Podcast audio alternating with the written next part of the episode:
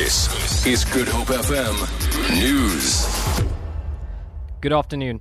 A three month old baby girl has been killed and a four year old girl seriously injured following a collision near Bonteheuwel. Provincial Traffic Chief Kenny Africa says the road has been closed. He says officials are on the scene. We've got a situation uh, in Valhalla Drive where uh, two vehicles was involved in a head-on collision. In uh, one of the vehicles, a three-month-old uh, baby died in this accident, and the police and medical uh, personnel are still busy at the scene of the accident. A wage deal agreed with public servants will cost the government an additional 66 billion rand. Acting Public Service Minister Nkosinathi Mthethwa says government will draw on funds from its contingency reserves to help pay for the increase that wasn't budgeted for in its in its fiscal plan. He says the department will meet with the treasury to discuss financing options. South Africa averted a strike by 1.3 million workers after signing a 3-year agreement this week that increases wages by 7% this year. President Jacob Zuma has described the late Ruth Mompati as a gallant and selfless leader.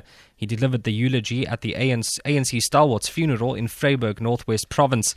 89 year old Mompati died in Cape Town two weeks ago. Zuma says Mompati dedicated her life to the struggle against oppression.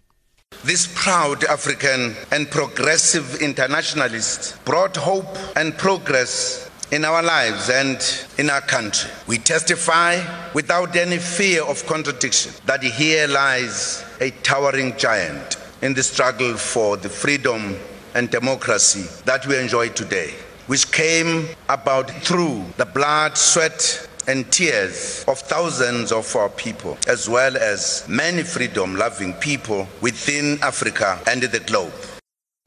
A building contractor from Mossel Bay has been jailed for six years on multiple fraud charges involving a so-called ki- so-called bank kite flying operation that generated fictitious funds running into millions of rands to see him through a financial slump.